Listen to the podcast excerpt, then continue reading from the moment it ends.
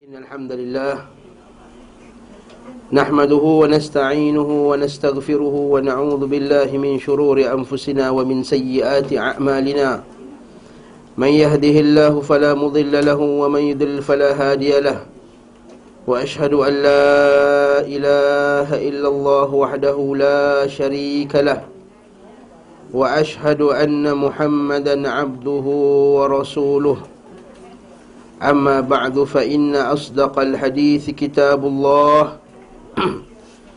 وخير الهدي هدي محمد صلى الله عليه وسلم وشر الأمور محدثاتها وكل محدثة بدعة وكل بدعة ضلالة وكل ضلالة في النار سبحان من الكلام إلى كلام الله سبحانه وتعالى. Dan sebaik-baik petunjuk ialah petunjuk Nabi Muhammad sallallahu alaihi wasallam. Dan seburuk-buruk perkara ialah perkara yang diada-adakan dalam agama, yang setiap diada-adakan itu adalah bid'ah. Setiap bid'ah itu adalah sesat, dan setiap yang sesat tempatnya di dalam neraka. Tuan-tuan dan puan rahimakumullah jami'an, bersyukur kita kepada Allah Subhanahu wa taala kerana kita berkumpul pada pagi ini dengan taufiknya, dengan rahmatnya daripada Allah Subhanahu wa taala, untuk kita mempelajari sunnah Nabi sallallahu alaihi wasallam. Semoga Allah Taala menjadikan kita termasuk orang yang ikhlas dalam mempelajari sunnah Nabi. Seperti mana disebutkan kepada Imam Ahmad, wahai Imam Ahmad, apakah yang dimasukkan ikhlas dalam menuntut ilmu? Imam Ahmad mengatakan ikhlas dalam menuntut ilmu itu adalah dengan niat, itu niatnya untuk membaiki dirinya dan untuk membaiki saudara-saudaranya yang lain. Maksudnya kalau kita ikhlas, niat ikhlas dalam mempelajari suatu ilmu itu maksudnya adalah dia niatkan untuk memperbaiki diri dahulu, kemudian untuk memperbaiki diri sahabat-sahabatnya, adik-beradik dia, adik keluarganya. Itu termasuk ikhlas juga. Bukan mempelajari ilmu untuk supaya digelar sebagai ulama, ataupun dia mahukan agar manusia memandang kepada wajahnya, terkenal, ataupun supaya dia boleh berdebat dengan orang-orang yang tak pandai, dengan orang yang bodoh. Siapa yang pelajari ilmu kerana tiga perkara tersebut, kata Nabi SAW, lam yarah arfal jannah, maka dia tidak akan dapat bau bauan syurga walaupun sedikit pun. Jadi niat kita pada pagi ini untuk mempelajari sunnah Nabi sallallahu alaihi wasallam, untuk kita betulkan diri kita dan betulkan sahabat-sahabat kita yang lain. Dan kita telah selesai masalah berkenaan dengan sebut masalah, bukan masalah problem, iaitu masalah itu tajuk perbincangan masalah surah Al-Ikhlas dan Al-Zalzalah dan Al-Kafirun. Dan hari ini kita masuk pula bab yang seterusnya, iaitu bab Nabi sallallahu alaihi wasallam berbaring di atas sisi badan bahagian kanan setelah salat sunat sebelum subuh. Maksudnya lepas azan Nabi solat sunat, lepas solat sunat Nabi baring di sebelah kanan, mana bahagian kanannya. Masih dia panggil lambung, lambung, di lambung kanan, sebelah kanan, sebelum solat subuh berjamaah. Ini sunnah. Dan saya katakan ini sunnah, antara sunnah yang hampir tak mungkin dibuat di Malaysia ni lah. Sebab lepas azan dengan iqamat tu, dari sunat pun tak sempat, nak baring apa? Baring lagi dah tak sempat. Tetapi kat sini dalam bab ni kita akan tengok perbincangan berkenaan masalah ini. Sebab dalam masalah berbaring di sebelah kanan ini sebelum selepas salat sunat subuh ni ada empat pendapat. Yang pertama mengatakan bahawa tak disunnahkan langsung. Dia kata Nabi buat tu kerana hajat, tak sunnah. Sebab ada satu pendapat mengatakan tak sunnah langsung, tak disyariatkan. Nabi buat kerana hajat, Nabi penat, Nabi tidur. Jadi kalau kita tak ada lah. Macam Nabi berhajat pakai tongkat, ada tak disunahkan pakai tongkat? Tak. Saya sebut dulu kan. Bila sekarang dia silap faham dalam masalah tongkat tu, dia muda belia, badan tegak, pakai tongkat juga. Apa pakai tongkat ni? Sebab sunnah. Tak betul, tak benar. Jadi macam itu juga dengan baring. Baring itu hajat, need, keperluan. Sebahagian pula kata memang disunahkan, dimasyruh. Sebab Nabi SAW buat dan Nabi suruh buat. Pendapat yang kedua. Pendapat yang ketiga, dia kata wajib buat. Kalau tak buat, tak sah solat subuhnya. Oh, lagi syadid. Sebab Nabi perintahkan. Bila perintah mesti wajib. Itu yang ketiga. Yang keempat, dia kata sunnah bagi orang yang solat qiyamul lail. Sunnah bagi orang yang qiyamul lail. Okey, itu yang asalnya. Bincangkan kita akan tengok nanti. Dan bagi yang kata sunnah pula, masyru' pula, macam ada dua pendapat kata, tiga pendapat tadi kan, yang kata kena buat. Satu pendapat yang wajib, satu kata pendapat tu sunat secara mutlak, yang ketiga kata sunat kalau qiyamul lail. Dan mereka pula berbincang yang tiga ni, adakah disunahkan buat di rumah ataupun di masjid? Dekat sini perbincangan, pendapat pertama kata sunnah di rumah, yang kedua kata sunnah di rumah dan di masjid. Pendapat ketiga kata bid'ah buat kat masjid. Saya buat kat masjid kena baling dengan batu. Kena dibaling dengan batu. Okay, mari kita tengok perbincangan di kalangan ulama' dalam masalah ini. Jadi kata penulis rahimahullahu ta'ala, Ibn Qayyim rahimahullahu ta'ala wa qaddasallahu ruhahu, biasanya setelah solat sunat sebelum subuh, Nabi SAW berbaring di atas sisi badannya bahagian kanan. Inilah yang dinukil melalui jalur akurat, jalur yang sahih, thabat, yang thabit dari beliau sallallahu alaihi wasallam dalam as-sahihain, maksudnya Bukhari dan Muslim, sahihain. Maksud sahihain maksudnya Bukhari dan Muslim. Dari hadis Aisyah radhiyallahu anha. Kita tengok bawah tu 590 dalam bab Sahih Bukhari, kita dalam Sahih Muslim, Abu Daud dalam Musnad. At-Tirmizi menyebutkan dari hadis Abu Hurairah radhiyallahu anhu dari Nabi sallallahu alaihi wasallam bahawa beliau bersabda, apabila salah seorang daripada kalian solat dua rakaat sebelum subuh, idza salla ahadukum raka'atain qabla salatil subhi falyattaji', maka hendaklah dia berbaring ala jambihil ayman, di atas sebelah kanannya. At-Tirmizi berkata hadis ini hasan sahih gharib. Hasan sahih gharib. Maksudnya apa ni? Adalah hasan itu sahih, itu gharib lah tu.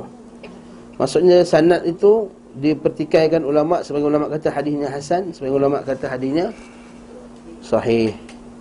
Sebab dia ada satu sanad saja. Sebab dia gharib. Sebab dia gharib, dia ada satu sanad saja.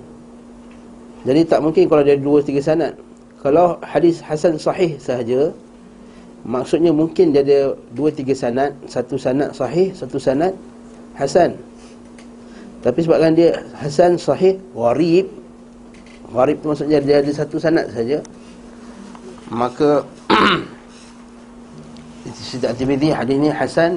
Ulama' khilaf tentang sanad tersebut, sama ada hasan ataupun sahih. Aku mendengar Ibn Taimiyah berkata hadis ni batil. Ibn Taimiyah dia tak setuju dengan hadis ni. Tak setuju bukan tak setuju kerana itu hadis, tak setuju dengan riwayatnya hadis ni. Dia mempertikaikan kesahihannya dan tidak sahih. Dia kata sesungguhnya yang sahih dinukil daripada beliau sallallahu alaihi wasallam adalah perbuatan bukan perintah. Dalam hadis Aisyah, tengok hadis Aisyah tu, yang dinukil Nabi buat. Nabi SAW sebelum lepas main subuh, Nabi baring sebelah kanan. Aisyah sebut dalam hadis riwayat Tirmizi, Nabi kata apa? Bila kamu solat, maka berbaringlah. Ada arahan tak kat situ? Arahan. Hadis Aisyah perbuatan, hadis Abu Hurairah arahan. Jadi yang arahan inilah yang Ibn Taimiyah pertikaikan. Ibn Taimiyah pertikaikan hadis arahan ni. Bila kata hadis arahan ni tak sahih. Yang sahih hanyalah hadis perbuatan. Sebab apa signifikannya bila kata arahan dengan perbuatan?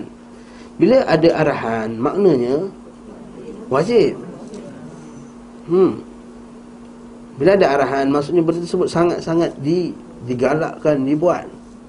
Bila perbuatan, kemungkinan benda tu ada juga perbuatan yang kadang-kadang Nabi tak buat, ada juga kadang-kadang Nabi buat. Kat sini kita tengok kat sini ya. Dan riwayat yang berisi perintah hanya dilukir oleh Abdul Wahid bin Ziyad, dan beliau telah keliru. Adapun Ibn Hazm,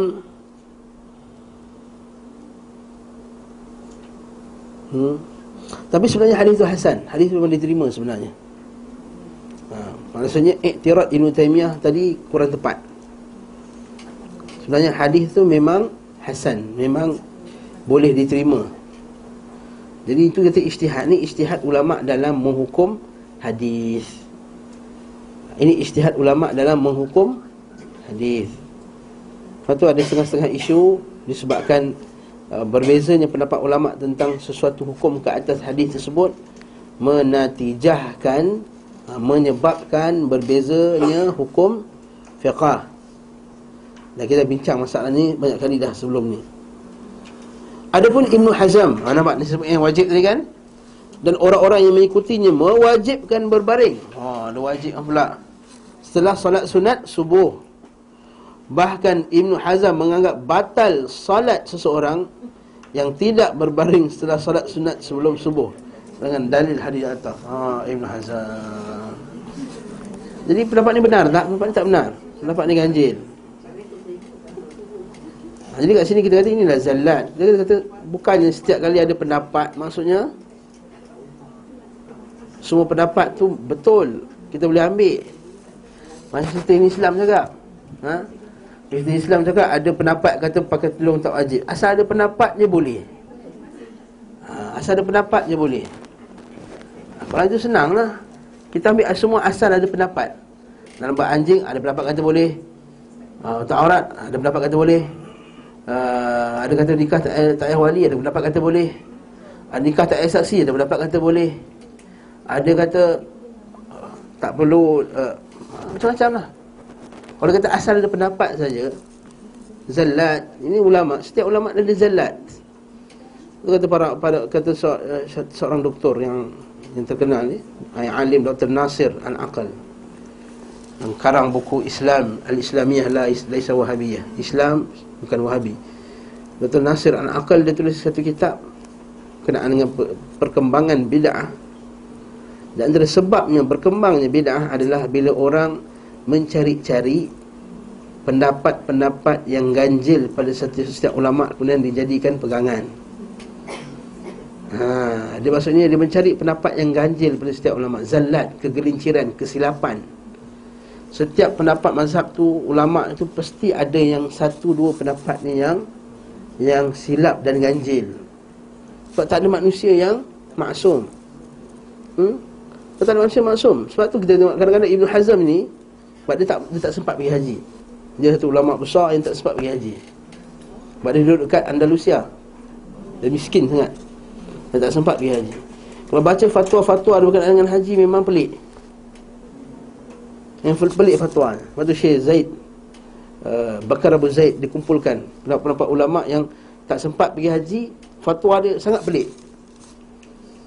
Jadi kita kata kalau kita ambil setiap kegelinciran para ulama', jadi ke? Tak jadi, tak boleh. Mungkin kalau ada satu ustaz ni bagus, tapi kadang-kadang satu bab fatwa tu dia tergelincir sikit dalam keluarga hukum.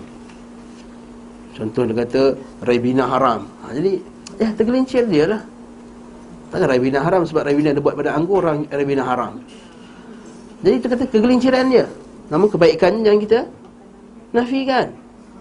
Mungkin ada ustaz yang terkenal, Masya Allah, ustaz sunnah, Masya Allah, berjuang atas jalan sunnah, tapi mungkin dia tersahihkan satu hadis yang palsu. Dia tersahihkan, kata hadis ini sahih, sedangkan hadis itu palsu.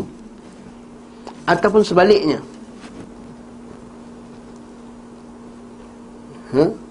Yang palsu dikatakan sahih, ataupun yang sahih dikatakan palsu, ataupun sebaliknya. Sedangkan kita tahu dia orang yang alim, ilmunya banyak, biasa pendapat-pendapatnya di atas jalan yang benar, maka kita kata itu kegelinciran dia.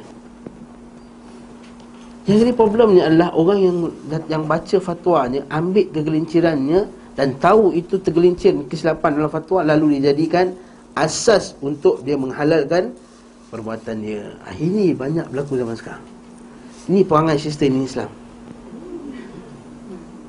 Saya terang-terangnya, keluar-keluar YouTube keluarlah. Ini perangai sistem Islam dan setiap masalah. Masalah poligami, masalah hijab, masalah hukum hudud. Kita boleh buka sini website dia, baca sini artikel, dan dia orang tidak segan silu untuk mempertikaikan perkara tersebut. Masalah saf dan masalah-masalah yang banyak yang memang layak untuk dia diharamkan oleh kerajaan negeri Islam, oleh MAIS, dan kita pun sokong perbuatan tersebut. Kerana banyaknya perbuatan mereka yang macam ni, mencari zalat. Suatu masa dahulu ada seorang lagi penulis dalam majalah Al-Islam, perangai macam ni juga, yang hang jebat tu dah tak ada dah. Barakallahu fikum. Ini kita kata tak nak bersikap macam ni. Ya, dalam masa kita hormat pendapat Ibn Hazm dan kita tak memperlekehkan mereka, tapi kita tidak bersikap ta'assub dan juga mencari zalat. Jadi siapa yang duduk kuliah Ustaz Azhari, dia ada bab sifat-sifat golongan yang selamat. Mereka ta'assub fanatik kepada sunnah Nabi SAW. Mereka menghormati para ulama, namun mereka tidak mengikuti dan tidak tertabuk, tidak mencari-cari kesalahan mereka untuk diikuti dan jadikan sandaran. Ini Ibn Hazm. Tapi dia seorang yang alim, Masya Allah, kuat berang pada sunnah Nabi SAW. Kalau kita baca kitab Al-Muhalla, Syarh Al-Mujalla, dia sungguh hebat dia punya kitab tersebut. Sehingga kan ramai ulama yang merujuk kitabnya untuk jadikan panutan dan juga panduan untuk melihat perbincangan hadis Nabi SAW. Kita duduk situ ya.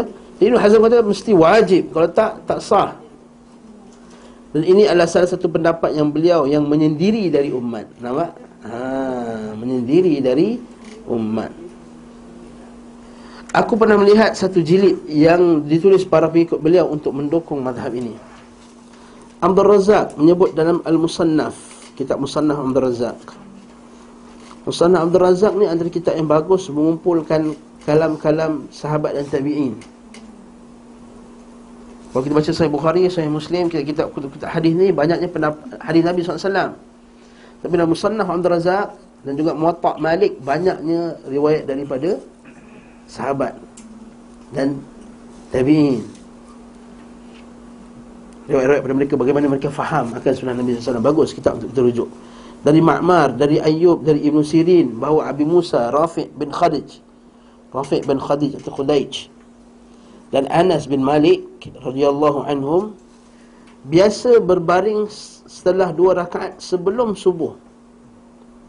Ini sebelum subuh pula.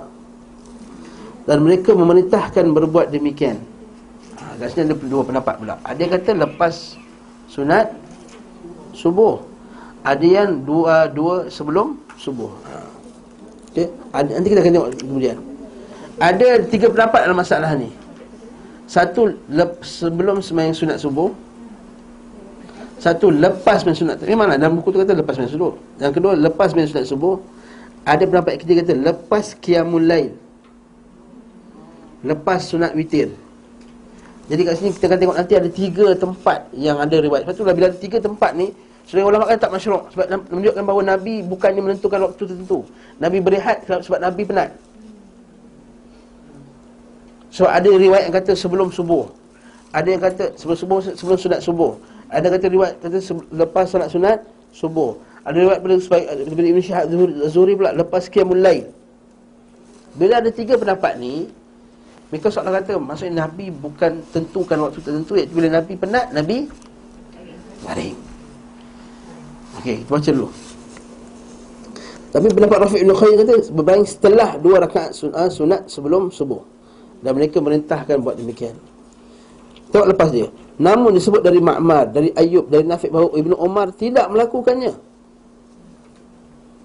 Ibn Umar, sahabat Nabi yang paling kuat ikut sunnah Nabi SAW.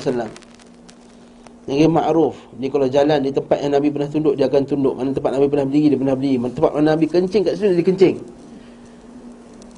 Punya kuat nak ikut sunnah Nabi SAW.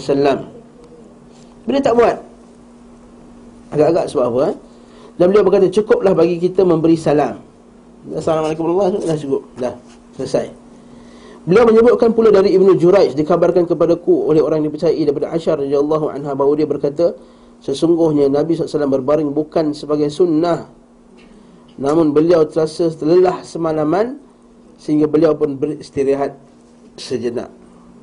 Beliau berkata, Ibn Umar biasa melempari mereka dengan batu kerikil jika melihat mereka berbaring pada sisi badan bahagian kanan. Oh, Ibn Umar kata, Ibn Umar baling batu lagi sama. Bahkan dia katakan bid'ah. Kita baca bawah tu.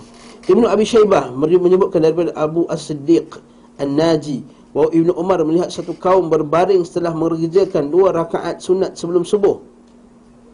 Maka beliau mengirim seseorang untuk melarang mereka. Orang itu berkata, kami mengerjakannya untuk mengikuti sunnah. Ibnu Umar berkata, kembalilah kepada mereka dan beritahukan bahawa perbuatan itu bid'ah. Wah, Ibnu Umar keras masalah ni. Dia terbalik pula, terbalik pada Ibn Hazm tadi ya. Maksudnya kata ini perbuatan ni bid'ah. Ada baling batu pada orang yang tidur. Abi Mijlas berkata, aku bertanya kepada Ibn Umar tentang perbuatan itu, maka beliau menjawab, syaitan mempermainkan kalian. Ibn Umar radhiyallahu anhu berkata pula, ada apa dengan seseorang apabila salat 2 rakaat sebelum subuh, maka ia mengerjakan seperti perbuatan himar saat berbaring. Oh, Masya Allah, hukum himar pula tu. Okey. Sebab apa agak-agak Ibn Umar macam tu? Jadi kalau kita baca Syekh Ibn Taimiyah, para ulama, dia kata kenapa Ibn Umar begitu keras Ibn Umar, sebab kemungkinan tak sampai hadisnya bab tu. Dia tak sampai hadis tu dekat dia. Jadi bila dia tak sampai hadis dekat dia, jadi dia kata, bila tak ada dalil, benda tu bid'ah.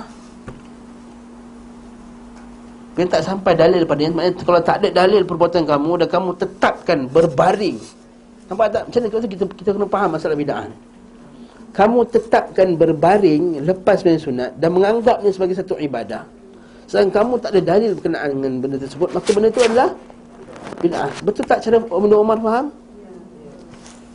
Sama lah macam kita kalau kita tetapkan sesuatu benda yang bukan dan tak ada dalil daripada sunnah Nabi SAW, dan kamu anggap itu sebagai taqarruban ila Allah, mentaqarrubkan diri kepada Allah, maka ia adalah bid'ahnya. Orang tak faham. Menyediakan makanan setiap kali lepas orang meninggal sebagai cara untuk mendekatkan diri kepada Allah dengan tak ada dalil daripada Quran dan Sunnah. Jawab sendirilah. Jawab sendirilah. Saya nak jawab. Kalau ikut Ibn Umar tadi dah, apa yang jawab bukan kami, bukan saya jawab. Kaedah tu yang kita nak. Kalau kita baca kitab, bukan kita baca direct je, kita baca between the line, orang putih kata kan. Tengok apa yang dia nak beritahu. Kaedah macam mana para sahabat dia nak faham bid'ah. Dan bila dah faham benda tu bid'ah pula, macam ni bila orang buat baring batu lagi, silakan berbaring je. Tengok orang baring batu. Sebab dia niatkan apa? Niatnya taqarruban ila Allah. Itu bid'ah ni. Bid'ah ni akan terjadi kalau dia akan jadi pada jenis ibadah, sebab ibadah, bilangan dia, waktu dia dan tempatnya. Kita tetapkan apa yang Nabi tetapkan. Jenis, maksudnya makan. Tadi bagi makan sebab kita sedekah. Ini beri makan lepas orang mati. Jenisnya sama tak? Jenis sama. Sama tak jenis? Memberi makan. Atau beri makan pada orang miskin dan anak yatim, beri makan. Tapi memberi makan kerana sempena, maka jadi bid'ah, walaupun jenis sama. Sebab orang tu puasa Isnin, dulu ni puasa Isnin, tapi satu puasa sebab bukan puasa ni. Sebab hari ni 27 Rejab. Soalan ni puasa Isnin sebab apa? Sebab memang hari Isnin. Sama tak? Sama. Puasa dia sama, hari ini sama. tapi sebab bid'ah. Patut orang tak faham bab ni. Dia kata, takkanlah bagi orang makan pun salah, orang bagi anjing minum air pun masuk syurga. Dia tak faham kaedah ni. Dia tak faham kaedah. Okay? Tu ustaz tu, ustaz jugalah, tak nak sebut nama lah. Apa salahnya kalau orang bagi anjing minum masuk syurga? Takkan bagi orang makan kenduri dapat masuk neraka? Dia tak faham masalah kedua ni. Sebabnya, bukan niat kamu tu, sebabnya untuk apa? Yang ketiga, waktu itu boleh jadi bid'ah kalau kamu tetapkan waktu yang tidak ditetapkan oleh Nabi sallallahu alaihi wasallam. Tempat kamu tetapkan tempat tertentu, ibadah tertentu pada tempat yang tertentu, sedangkan Nabi tak tetapkan. Seperti apa contohnya? Orang pergi umrah, kadang-kadang pergi buka Arafah kat tiang tu, doa untuk berkahwin. Dia mudahkan jodoh kan. Orang kau pergi naik jabal apa? Jabal Rahmah, niat dia untuk temu jodoh. Itu satu bentuk bid'ah. Temu jodoh minta depan Kaabah lah, minta masjid, bukan kat tiang Arafah tu. Berdoa ni pada Arafah tidak ada fadilat, melainkan pada musim haji saja. Lepas tu kalau masa bukan musim haji, kosong Arafah. Sebab tak ada fadilat berdoa di Arafah di luar musim haji. Dengar ni betul. Kalau ada fadilat ni, saya para sahabat akan buat bab fadail ad-du'a fi Arafah fi ghairi waqtul hajj, fi ghairi ayyamil hajj. Okey, itu yang keempat, waktu, masa, apa tadi? Bilangan.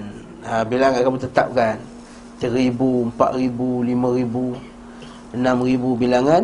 Dan dimasukkan pula, dia kata fadlat tertentu dan seterusnya. Ini bentuk yang kita katakan laisa minas sunnah. Jadi, kau dengar orang ceramah ni, tak payahlah forward video kat saya lagi dah. Ustaz, apa pendapat Ustaz dengar ceramah setengah jam? Allah. Orang tanya fatwa, kena hantar saya ceramah. Cuba dengar Ustaz dengar ceramah ni, betul tak Ustaz ni cakap? Setengah jam, saya pun tengah tengok. Allah.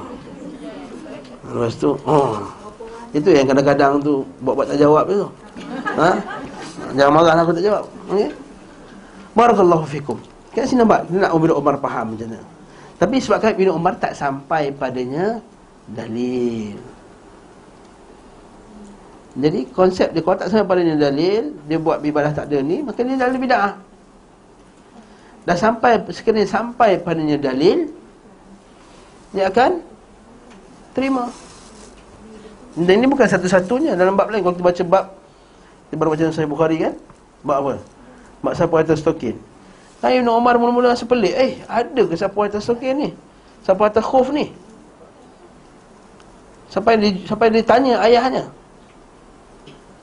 Sampai ayah dia kata, kalau datang kepada kamu hadis daripada Sa'ad bin Abi Waqqas, kamu terima saja hadis tersebut. Kepada tanya ayahnya. Yang kedua nampak, Ibn Umar tanya ayah dia, walaupun dia alim. Dia tanya ayah. Ini babnya kata-katakan, bila tak ada dalil, dikaitkan dengan agama, maka itu adalah bid'ah.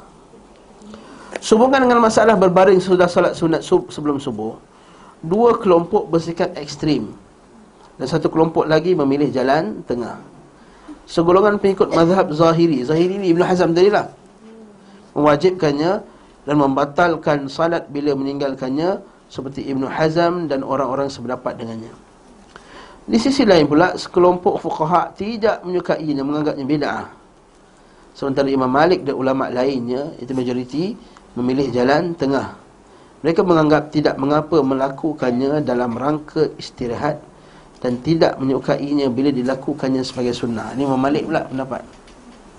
Imam Malik, pendapat dia kata masyru', boleh buat, tapi bukan buat kerana sunnah. Sekelompok lagi menyukai secara mutlak. Ini pendapat Syafi'i. Imam Nawawi dalam kitab Al-Majmu' menyebut bahawa ia adalah sunnah, baik untuk istirahat ataupun bukan untuk istirahat.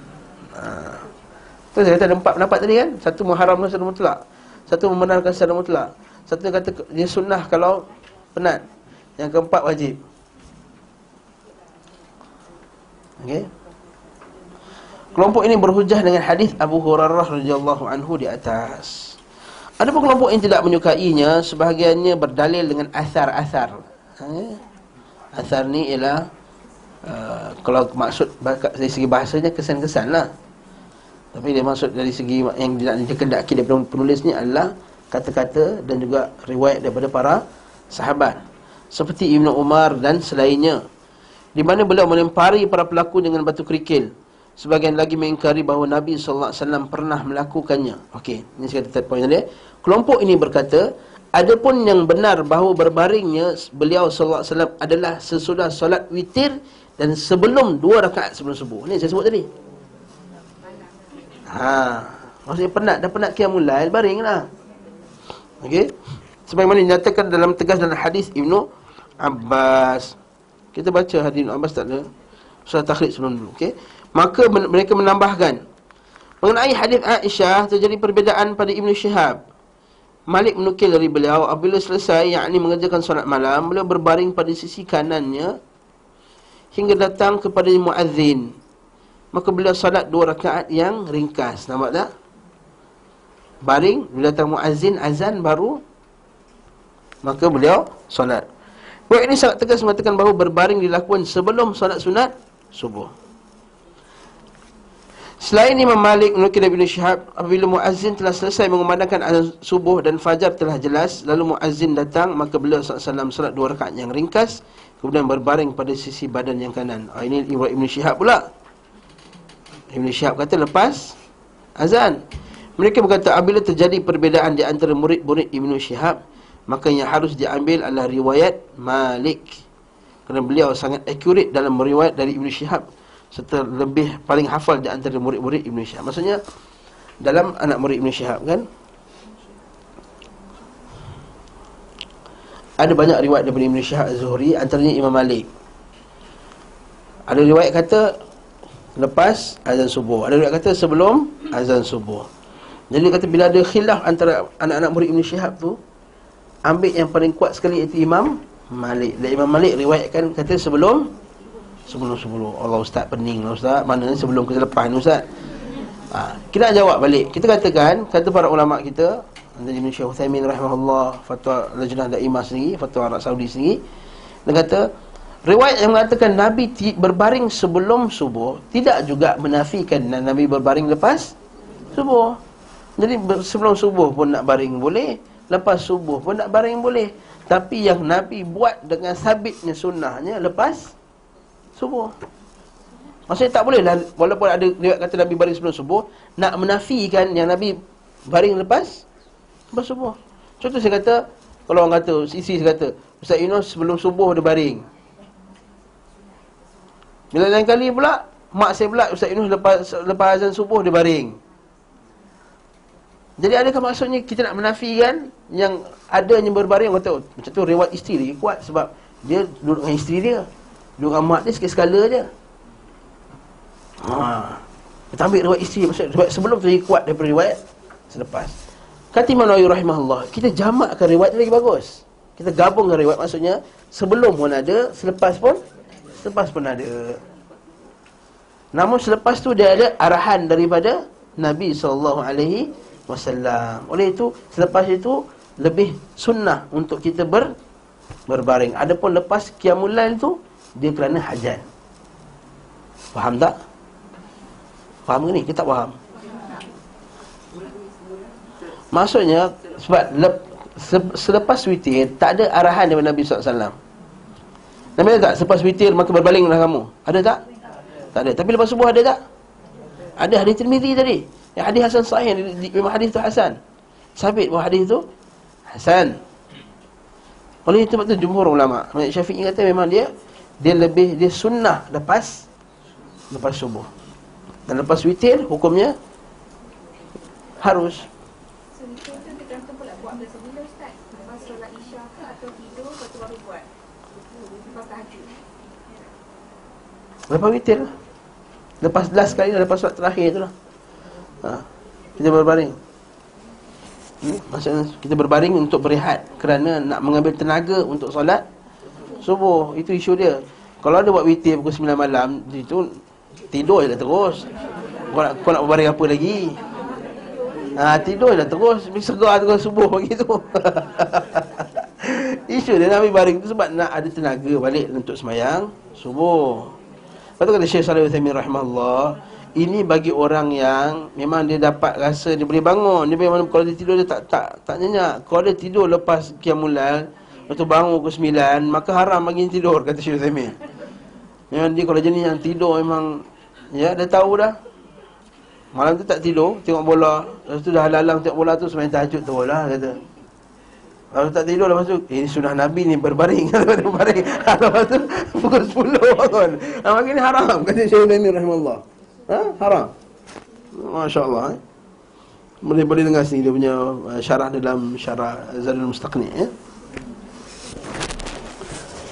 Ya, Abu Bakar Al-Khatib berkata, Malik meriwayatkan dari Az-Zuhri, yakni Ibn Syihab, dari Urwah, dari Aisyah bahawa biasanya salaf makin bab rakaat pula. Tak sebelum saya nak cerita sikit tentang tidur selepas subuh. Tu ada kan tu tak boleh. Nabi kata kepada Aisyah, sampai semuanya barakah itu pada waktu pagi. Barakah itu pada waktu pagi. Maksudnya kalaulah dia tu awal-awal buat kerja, dia lebih barakah. Barakah maksudnya apa? Maksudnya kalau kita bayangkan kalau lepas subuh kita buat kerja, selesai cepat, badan kita cergas macam orang lepas main subuh hafal Quran apa semua. Lepas subuh baca kitab, lepas subuh hafal Quran, lepas subuh buat macam-macam. Jadi lepas di badan dia segar, kuat. Yang ni kes bagi orang yang tidur malam lah. Tapi kalau memang orang shift tu malam, dia jadi jaga malam, jadi guard, dia kerja kilang ataupun doktor, ambil on call malam. Lepas subuh tu memang ngantuk gila dah, kata takkan, dia kata kejap pukul 12 nak masuk kerja balik, tidur lah, tak ada halangan kat situ. Nabi kata sebenarnya barakah itu pada waktu pagi, sebab jangan buang masa pada waktu pagi, dia buang dengan benda-benda yang dia tidur apa semua. Dan juga laisa min sunnah Nabi, kan juga bukan sunnah Nabi SAW membiasakan diri untuk tidur lepas subuh. Tapi kita kata sekiranya berhajat, sekiranya berhajat untuk tidur, yang mana mantuk, mana tadi dia berjaga sampai malam untuk mengaji, baca kitab apa-apa, macam Imam Muslim rahimahullah, baca kitab sampai subuh. Lalu lepas subuh tu dia tidur sekejap, dia zikir, kemudian dia tidur sekejap untuk dia tenaga balik, sebab pukul 9, 8, 9 dia nak belajar balik apa semua. Dan kita tengok sebagian ulama' kita macam tu, macam Maulana Asri sendiri, dia kata sekarang dia tulis kitab sampai pagi. Dia kata dia menulis sampai pagi, sampai subuh, dia tak tidur malam, dia kata. Jadi lepas subuh tu dia tidur lah. Tapi bukanlah lepas tidur subuh tidur bantai sampai tengah hari, bukanlah. Begitu juga nanti akan tidur lepas asar, dia akan tidur lepas asar. Orang tidur lepas asar mewarisi kegilaan apa semua. Itu tak ada hadis yang jelas kata tidur lepas asar mewarisi kegilaan. Kalau memang dah penat, nak kumpul tenaga petang tu, malam nak kuliah, malam nak mengajar lagi, tidur je lah untuk tenaga. Wallahu'alam bisawab. Lepas asar mewarisi kegilaan, wallahu'alam, tak diketahui padanya dalil yang jelas Nabi melarang tidur lepas asar. Yang confirm Nabi larang tidur tu bila? Dalam kelas. InsyaAllah. Sama jawab tadi saya nak rekod lah, ambil video. Yang waktu yang confirm Nabi larang zuhur, mana dia maghrib. Nabi melarang tidur lepas maghrib. Dah macam dia cakap lepas isyak. Masa takut nanti kalau tidur lepas maghrib terlalap sampai subuh, tak semayang isyak. Itu confirm yang ada padanya dalil. Nashir al-'Aql sebut. Okey.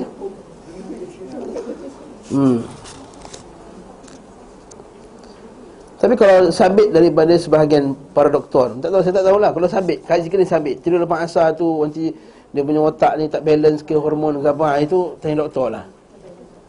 Cuma jangan dikaitkan dengan agama. Wallahu a'lam bissawab.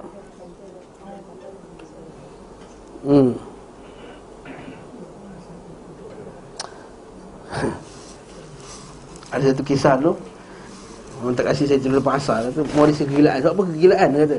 Sebab bila bangun tu tak tahu pagi ke petang.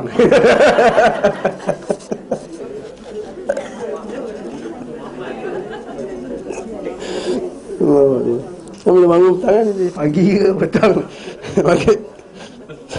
Dia kata boleh jadi gila. Allah SWT. Abu Bakar Al-Khatib berkata, Malik muridkan dari Az-Zuhri, dari Urwah, dari Aisyah. Biasanya Rasulullah SAW salat malam hari 11 rakaat. Nanti kita akan bincang masalah rakaat dalam bab qiyamul lail. Dan antaranya al-witir 1 rakaat. Apabila telah selesai, beliau berbaring pada sisi badannya bahagian kanan hingga beliau didatangi muazzin, lalu beliau SAW salat 2 rakaat yang ringkas. Riwayat Imam Malik ini diselisihi oleh Uqail, Yunus, Syu'aib, Ibn Abi Dhi'ib, Al-Auza'i dan lain-lain. Mereka meriwayatkan daripada Az-Zuhri bahawa Nabi SAW biasa salat sunat subuh 2 rakaat, kemudian berbaring pada sisi badannya bahagian kanan hingga muadzin datang kepadanya, lalu beliau sallallahu alaihi wasallam keluar bersamanya. Malik menyebutkan bahawa Nabi SAW berbaring sebelum salat sunat subuh. Sementara dalam riwayat majoriti sesudah salat sunat subuh. Maka ulama' memutuskan bahawa Imam Malik keliru dan yang benar adalah selain beliau. Ulama' dia rajihkan majoriti pendapat. Dia kata pendapat Imam Malik tu keliru. Sebenarnya kata tak. Dia kata mungkin ni dua-dua riwayat ni ada. Wallahu a'lam bishawab. Abu Talib berkata, aku berkata kepada Ahmad, Abu As-Salt menceritakan kepada kami daripada Abu Kudainah, daripada Suhail bin Abu Salih, dari ayahnya daripada Abu Hurairah radhiyallahu anhu, dari Nabi SAW bahawa beliau berbaring sesudah salat sunat sebelum subuh. Beliau kata Syu'bah tidak memarfukkannya, maksudnya tidak menisbahkannya kepada Nabi SAW. Aku bertanya, apabila seorang tidak berbaring, apakah ada sanksi padanya? Maksudnya adakah bersalah? Ada sanction ke atasnya? Sanksi itu sanction. Orang putih kata sanction kan? Maksudnya ada hukuman tak ke atas dia? Beliau kata tidak. Aisyah meriwayatkannya, serta Ibn Umar mengingkarinya. Al-Khallal, Abu Bakar bin Khallal, anak murid Imam Ahmad, berkata Al-Marwazi mengabarkan kepada kami bahawa Abu Abdullah berkata, itu Imam Ahmad lah, Abu Abdullah, hadis Abu Hurairah tidak demikian. Aku berkata sesungguhnya Al-A'mash menceritakan daripada Abu Salih, daripada Abu Hurairah, beliau berkata riwayat ini, riwayat itu hanya dinukil oleh Abdul Wahid seorang diri. Ibrahim bin Al-Harith berkata sesungguhnya Abu Abdullah ditanya tentang berbaring sesudah solat sunat sebelum subuh. Beliau menjawab, aku tidak mengerjakannya, tapi jika seorang mengerjakannya maka itu bagus. Sekian perkataannya. Sekiranya hadis Abdul Wahid bin Ziyad dari Amas dari Abu Salih adalah sahih daripada beliau, dan saya minimal bukan hukum, minimal hukum perbuatan itu menurutnya adalah mustahab, disukai. Beza kadang-kadang setengah ulama dia bezakan berkenaan mustahab dengan sunnah. Mustahab dia disukai, benda tu baik. Tapi jangan silap. Orang sekarang tersilap perkataan ni. Mungkin boleh dikatakan sesungguhnya Aisyah radhiyallahu anhu telah meriwayatkan keduanya. Nampak? Ini kita kata tadi. Sesungguhnya Aisyah radhiyallahu anha telah meriwayatkan keduanya.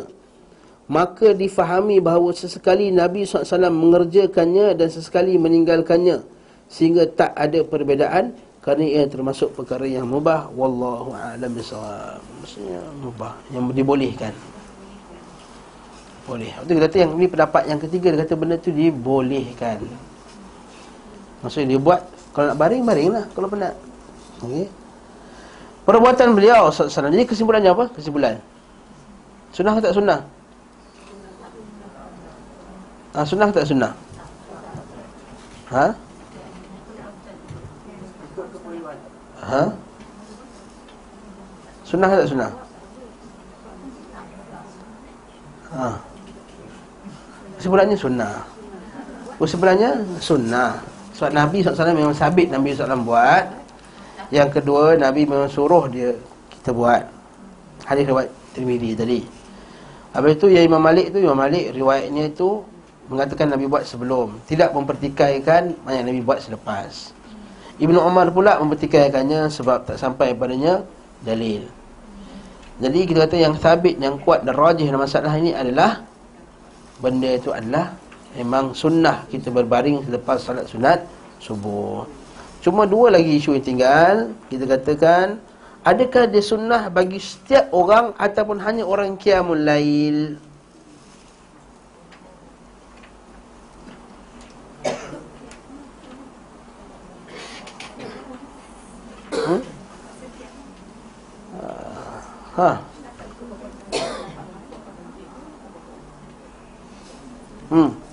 Sila jawab. Kita bincang lah. Semua orang. Lagi? Ada yang kata nak hujah. Macam mana? Wallahu'alam, yang rajah yang kuat kita untuk semua orang. Untuk semua orang juga. Walaupun dia tak kiamat lain. Isu yang kedua pula, adakah dia buat di masjid ataupun di rumah? tak syak lagi sunnahnya di rumah, bukan di masjid.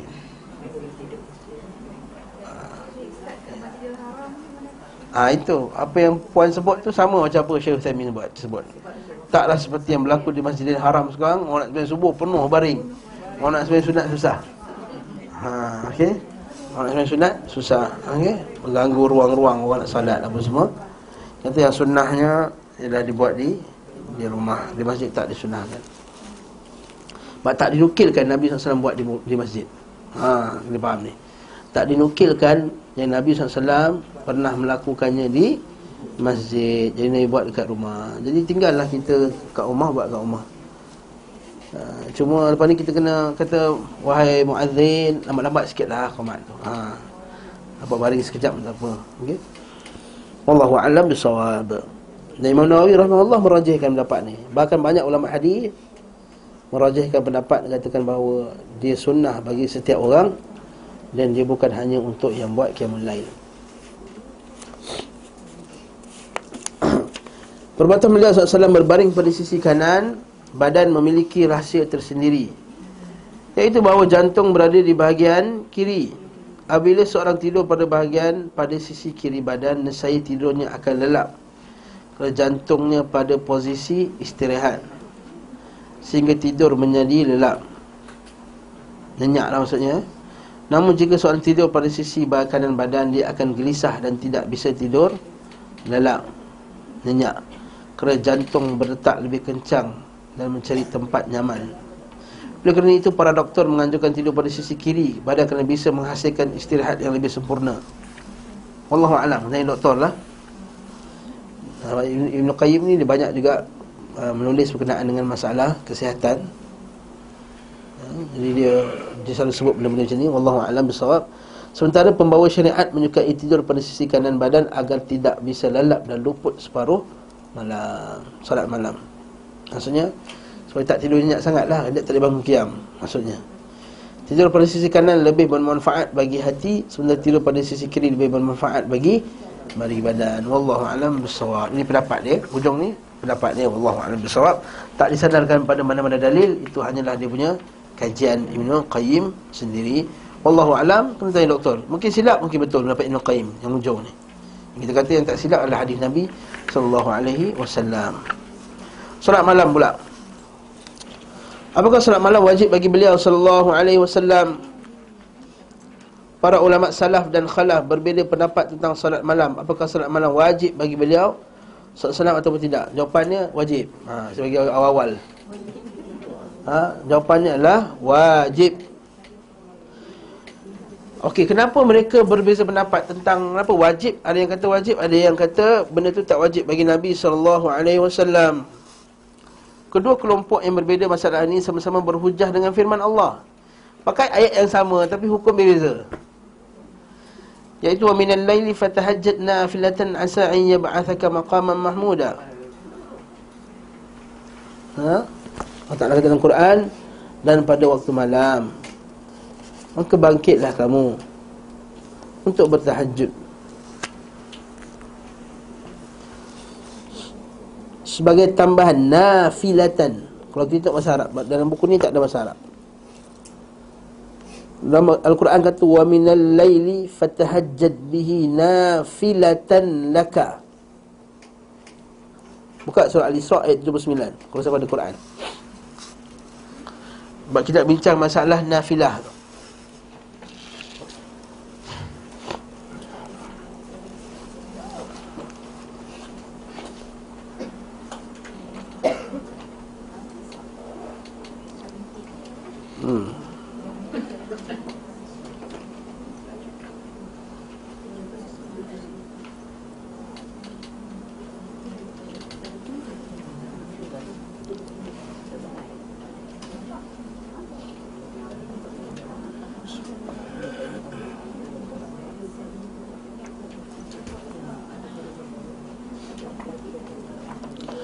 Allah Ta'ala kata apa? Nampak tak ayat tu? Wa minal laili fatahajjat bihi nafilatan laka asa an yab'athaka rabbuka maqaman mahmuda. Okey, Allah Ta'ala dalam Quran, dan pada sebahagian malam. Wa minal lail, ada perkataan minal, bukan wa fil lail. Wa minal lail, ada min litab'in, maksudnya untuk sebahagian. Maksudnya pada sebahagian malam, maka lakukanlah tahajjud. Fatahajjad, tahajjud maksudnya bangun malam untuk solat. Nafilatan laka, perkataan nafilah inilah yang menjadi tempatnya berbezanya pendapat.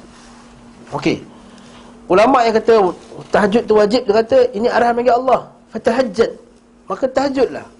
Allah Ta'ala bagi arahan kat Nabi, maka dia jadi wajib. Bagi kata sunat pula, tak ada perkataan nafilah tu sebagai tambahan bagimu.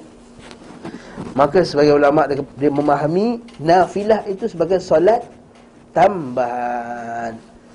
Lalu Ibn Qayyim dia jawab balik dalam perenggan-perenggan yang akan datang ni, 1, 2, 3, 4, 5 perenggan ini, untuk mengatakan bahawa nafilah yang dimasukkan dalam ayat ini bukannya nafilah dari segi solat tambahan, tapi adalah sebagai ganjaran tambahan bagi kamu wahai Muhammad. Bukannya solat tambahan, tapi ganjaran tambahan.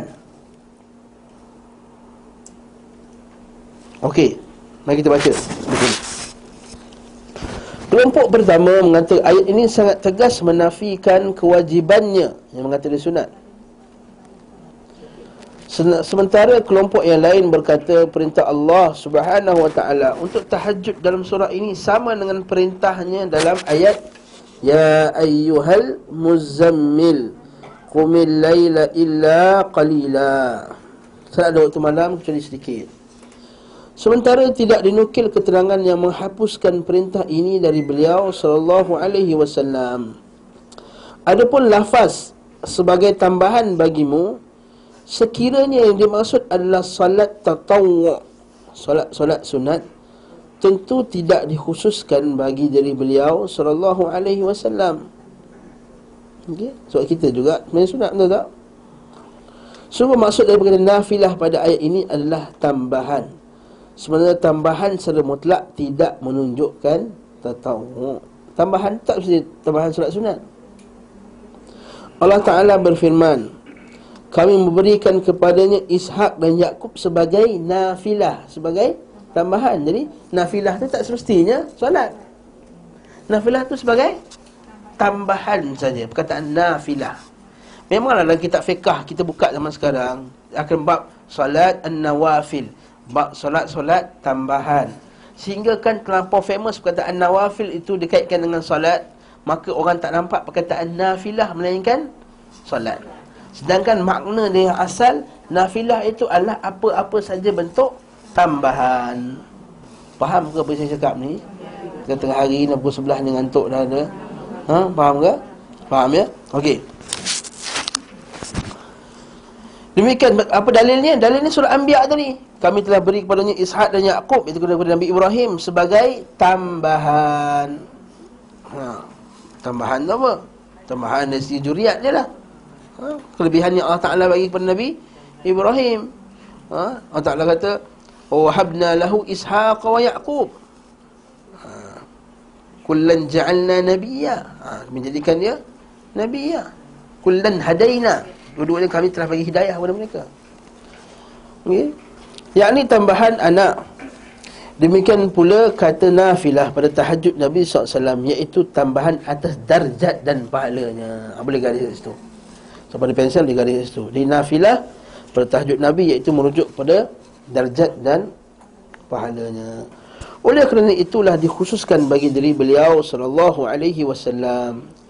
Sesungguhnya solat malam bagi selain beliau SAW adalah mubah, bolehkan, dan sebagai penghapus dosa-dosa. Sebab apa? Sebab kita banyak dosa. Nabi SAW ada dosa tak? Tak ada. Adapun Nabi SAW, Allah telah mengampuninya dosa-dosa yang terdahulu dan yang akan datang.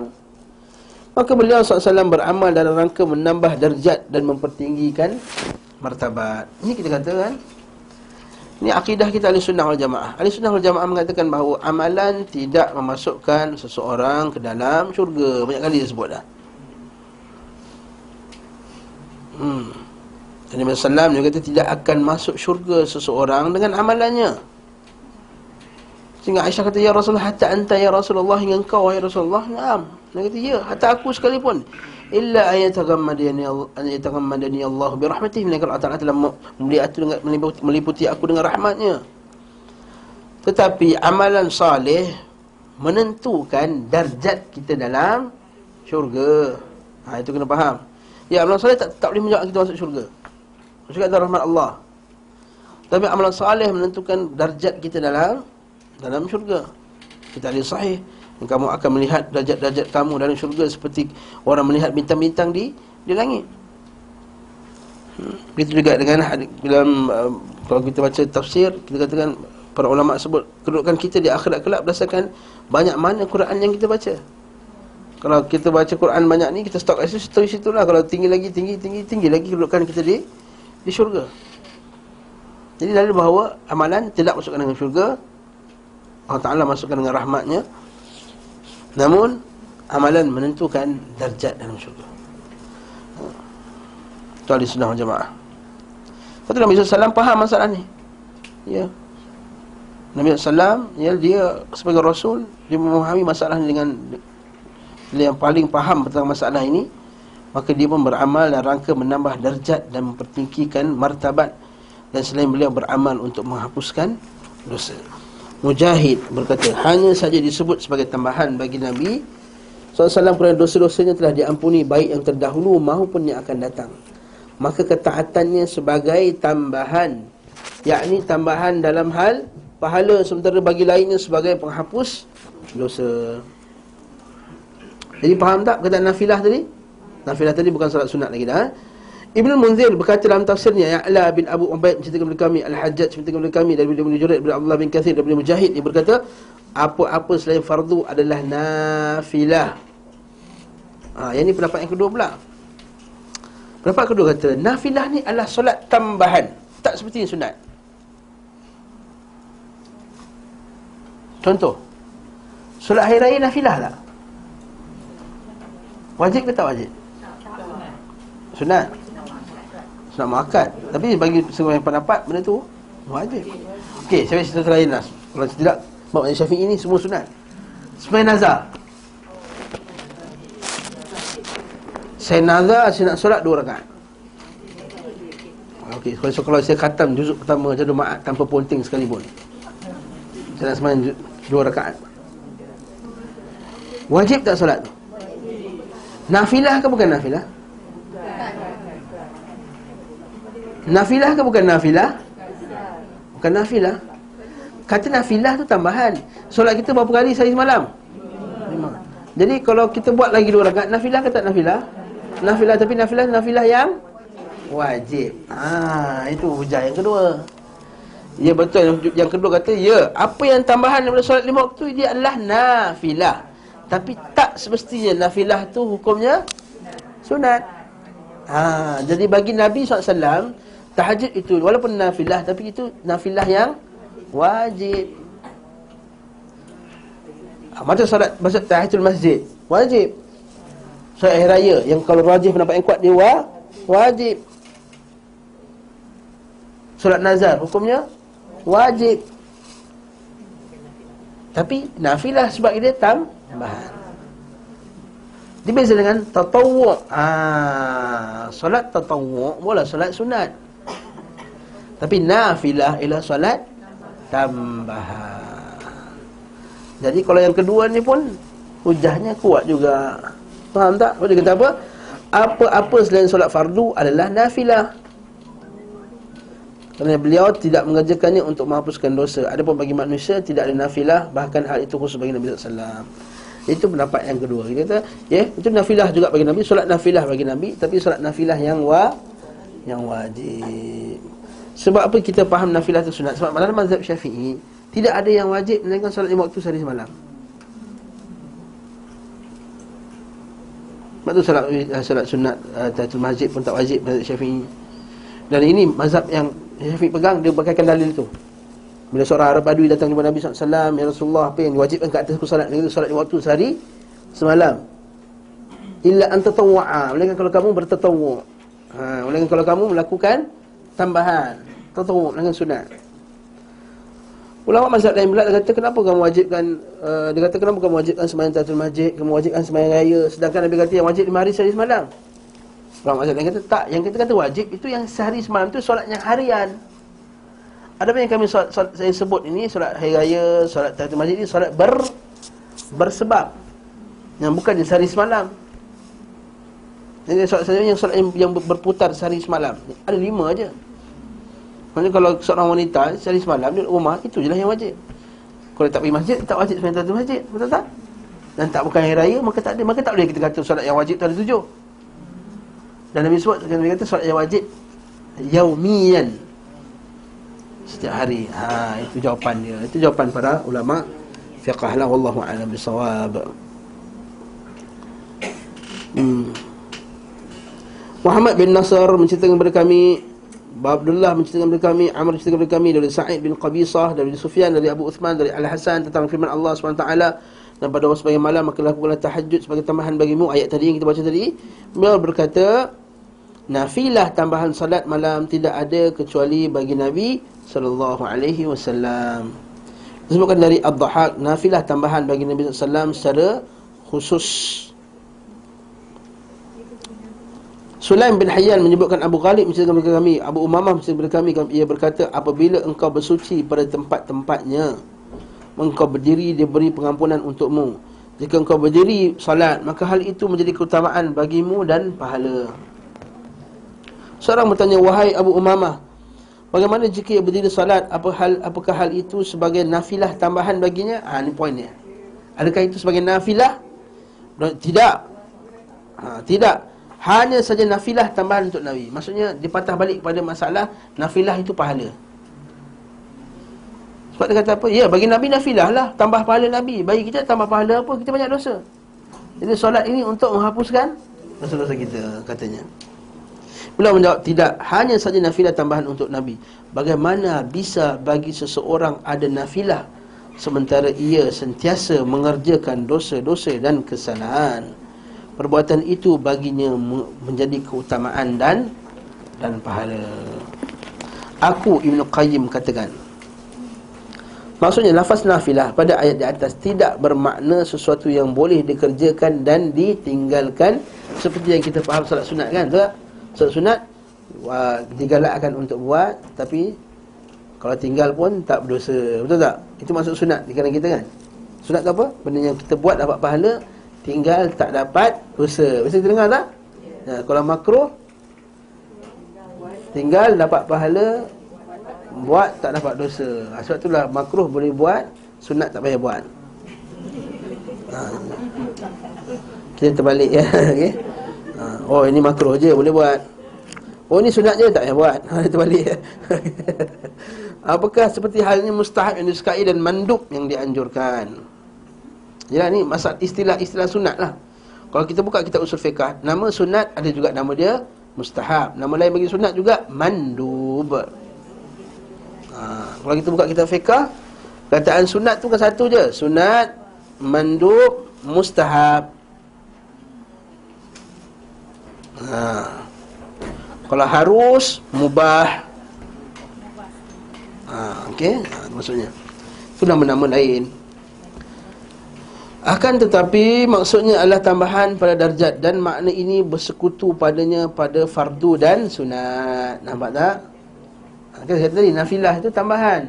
Tambahan itu ada tambahan yang fardu, ada tambahan yang sunat. Maka firmannya sebagai tambahan bagimu tidak menafikan kewajipan yang diindikasikan lafaz perintah sebelumnya. Jadi dia wajib atas Nabi, atas perintah kan tadi, nafatahajjat, maka lakukanlah. Tambahan penjelasan masalah ini akan dipaparkan lagi pada masalah mendatang, insya-Allah taala.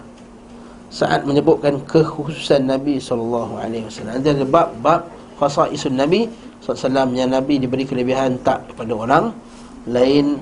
Wallahu taala alam bisawab. Nabi sallallahu alaihi wasallam sentiasa mengerjakan solat malam baik saat safar maupun mukim. Nabi SAW tidak pernah meninggalkan solat malam baik saat mukim maupun ketika safar. Apabila dikalahkan rasa mengantuk atau sakit, maka beliau SAW solat di siang hari sebanyak 12 rakaat. Ini sebagai qada qiyam. Okey, qada qiyam. Iaitu dengan dia buat solat duha 12 rakaat. Faham tak? Siapa yang tertinggal buat solat duha 12 rakaat pada waktu siang.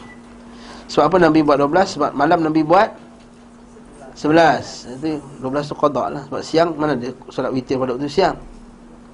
Jadi dia genapkan 12. Aku Ibn Qayyim pernah mendengar Syekhul Islam Ibn Taimiyah berkata, hal ini menjadi dalil bahawa witir tidak diganti apabila waktunya telah berlalu. Kedudukannya sama seperti solat tahiyatul masjid, solat kusuf, gerhana, solat istisqa, minta hujan. Tahiyatul masjid ada qada tak? Solat tahiyatul masjid mana ada qada tahiyatul masjid? Begitu juga dengan solat kusuf, gerhana. Bila solat gerhana dah lepas, tak ada kata qada gerhana, tak ada. Juga solat minta hujan, tak ada juga. Dan sebagainya. Kerana maksud dari witir bahawa akhir dari solat malam adalah ganjil, semuanya halnya maghrib adalah akhir bagi solat siang. Jika malam berakhir dan solat subuh telah dikerjakan, maka witir tidak lagi tepat pada sasarannya. Maksudnya tak lagi qada lagi, tak buat lagi dah. Sebab kita katakan sebelum ni, kalau kita tak sempat untuk masuk nak rukuk, nak dapat satu rakaat witir, maka kita bagi salam je, dah terlepas dah.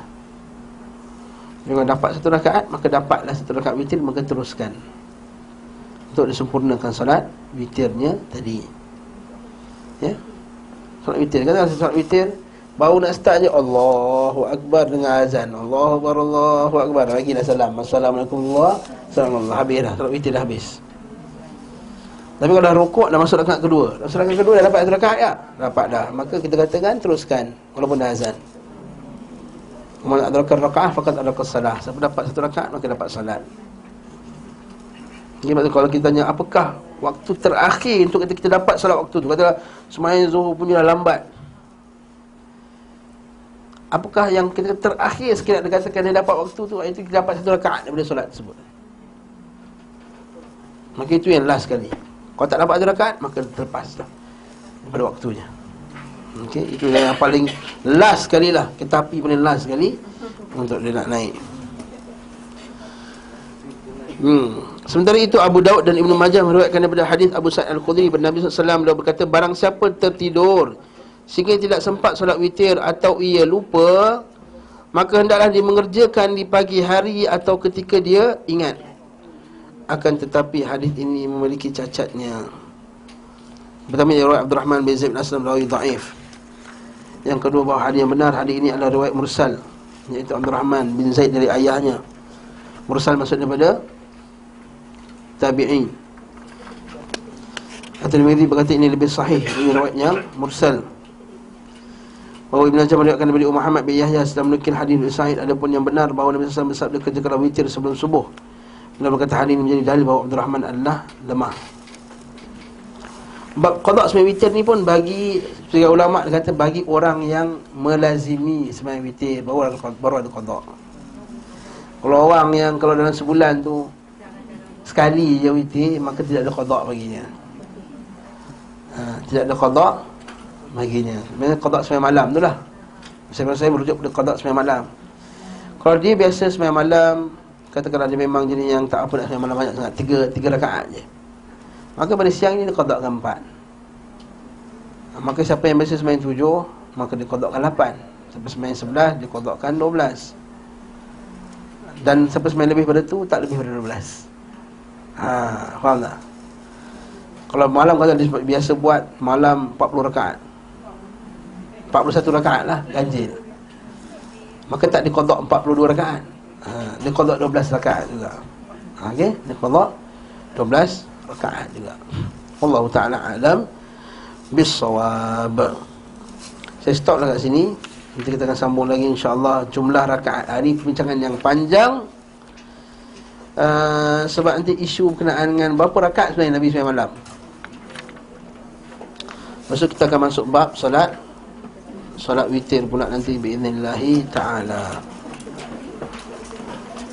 Sebelum bersurai, sini ada pengumuman.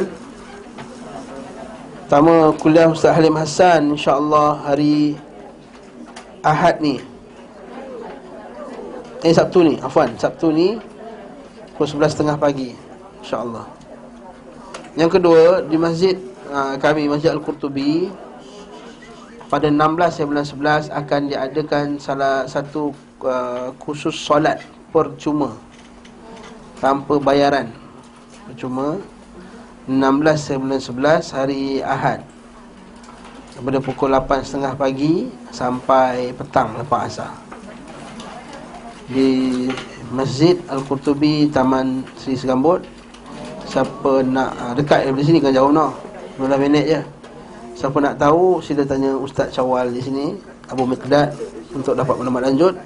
Siapa ada WhatsApp, boleh saya forwardkan poster dalam WhatsApp dia. Wallahu a'lam bissawab. Subhanakallahumma bihamdika asyhadu an la ilaha illa anta astaghfiruka wa atubu ilaik. Wassallallahu ala Muhammad wa ala alihi wa sahbihi wa sallam tasliman katsiran. Alhamdulillahirabbil alamin. Assalamualaikum warahmatullahi.